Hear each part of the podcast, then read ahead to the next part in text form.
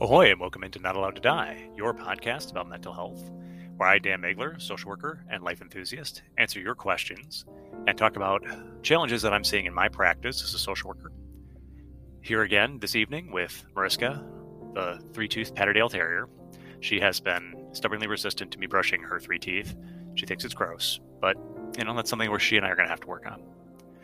Tonight is the Sunday after Thanksgiving, and for many people, many of my clients, I've been dealing with a lot of holiday blues.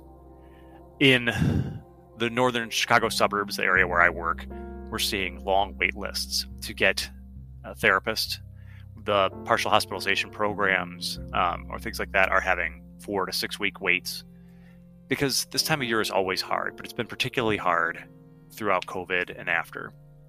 And so the question is how can we set appropriate expectations for what the holidays are going to be like and not feel terrible about the fact that for many of us, the holidays are, an extremely stressful time?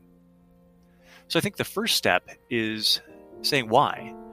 When we watch television, when we see movies, we have this thought that it's going to be like It's a Wonderful Life.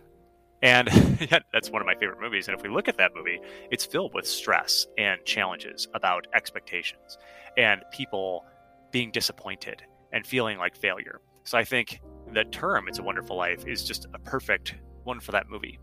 So how can we say to ourselves, what what am I really expecting? Does the house need to be totally perfectly clean? Do I need to be able to visit with every family member and talk to Aunt Susie in California and make sure that the sweet potatoes are done correctly and the marshmallows on top didn't burn? What are these expectations and who are we really trying to please? I think a factor that's challenging is we're seeing a bunch of people that we don't usually spend a lot of time with. And we're in an enclosed space with too much food, and alcohol is often involved. In addition, food itself can be extremely triggering for lots and lots and lots of my clients.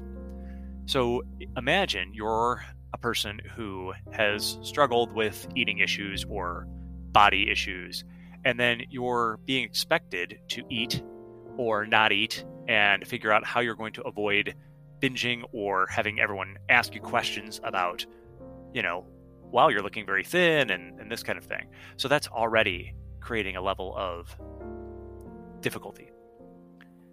in addition, when we when we add the alcohol to the mix, alcohol is a mood amplifier and it makes tensions tend to run high. So, if we know that that's going to be a part of it for us, how can we make sure we take those tensions down a little bit? So some of that is figuring out. I love the idea of a friendsgiving and figuring out who you really want to spend that time with. Often, you might actually have to spend the holiday with family members, but can you create a different version of the holiday, a friendsgiving before or after? Can we do something on around winter holidays, Christmas, New Year's, Hanukkah, whatever it is that you celebrate, that is just for you and some of the people that you care about Maybe it's a breakfast. Maybe it's something that doesn't feel like an obligation. Can we make it smaller in some ways in the things that we're expecting? Can we say, all I really want to have is that delicious pumpkin pie cheesecake that, you know, Aunt Martha makes? And if I have that, then that's really all I needed from this holiday. The other factor that comes in around the holidays is grief. If we have lost someone in the preceding year, then when we come to the times of the holidays, we can't help but think back to holidays that have gone by and past and think, you know, about the person that we're missing. And that doesn't have to be a bad thing, but it can feel a little bit maudlin. There are some religious traditions that have what's called like a blue Christmas service. And you can Google those around your area to find out if they're having a blue Christmas for people who are not wanting just all of the Christmas joy feelings, but need to be consoled. So I think saying, what am I expecting? What am I needing? How can I make this, as I say, tighter, smaller, with people that really fill me up?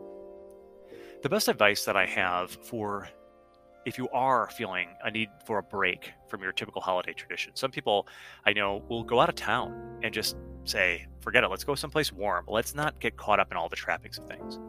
But I think even better than that, if it's something that's available for you, is volunteering if you can spend part of your holiday at a soup kitchen working with the homeless doing anything for you know helping out with a sled hockey game for people with disabilities anything that you can do where you're taking it out of yourself. You're volunteering at a elderly home. If you're going to bring music or anything else like that to help increase the cheer of other people, then that will help take you out of the darkness that you may be experiencing. So many of us just want to wake up when it's warm again, but realize that we can make the holidays, even if it's not our general cup of tea, something that is about connecting and is about celebrating. And if it is does need to be about sadness, then that's fine. We can find people to be sad with as well. So don't expect yourself to feel perfect and amazing just because it is the holidays. Realize that that is actually more common than what we're imagining that everybody having this perfect holiday. I don't really know anybody who has that. I don't know anybody who doesn't have the well, particularly in my family, the mental health, the substance abuse issues, all of those things that are coming out when a bunch of people are together in a, a small dwelling.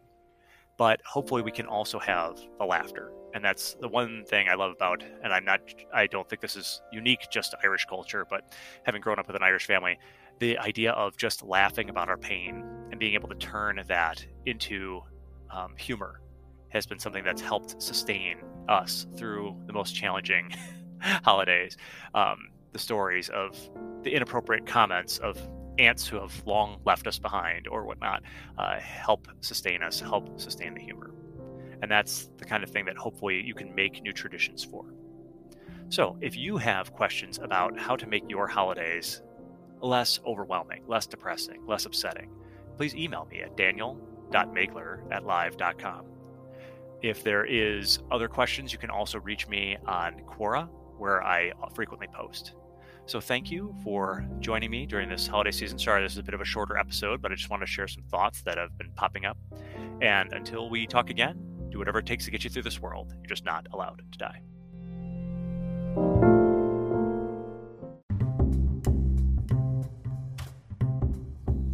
And now for something completely different. Sometimes there are no words. Sometimes we need love, care, support, and affection. We don't have to explain anything. For young people with mental health issues like anxiety, depression, OCD, autism, therapy is often not enough. Paws for Patrick is an organization dedicated to connecting the love of animals to the people who need it the most. We facilitate that connection by assigning the seekers who contact us a wish granter who listens to their story and their needs and helps them acquire an animal or training or documentation so they can have their emotional support animal or ESA in their apartment, dorm, condo, etc. We even have trained therapy dogs and handlers who bring dogs to people who can't have their own. Patrick rarely had the words to express his feelings and his needs, but when he had the love of his dog Cece, he had the strength to persevere. We want to provide every young person who could benefit that kind of love and support. Please check out our website at pawsforpatrick.org. Find us on Facebook and Instagram. If you have a need, reach out. If you want to help become a volunteer, fill out the form on our website.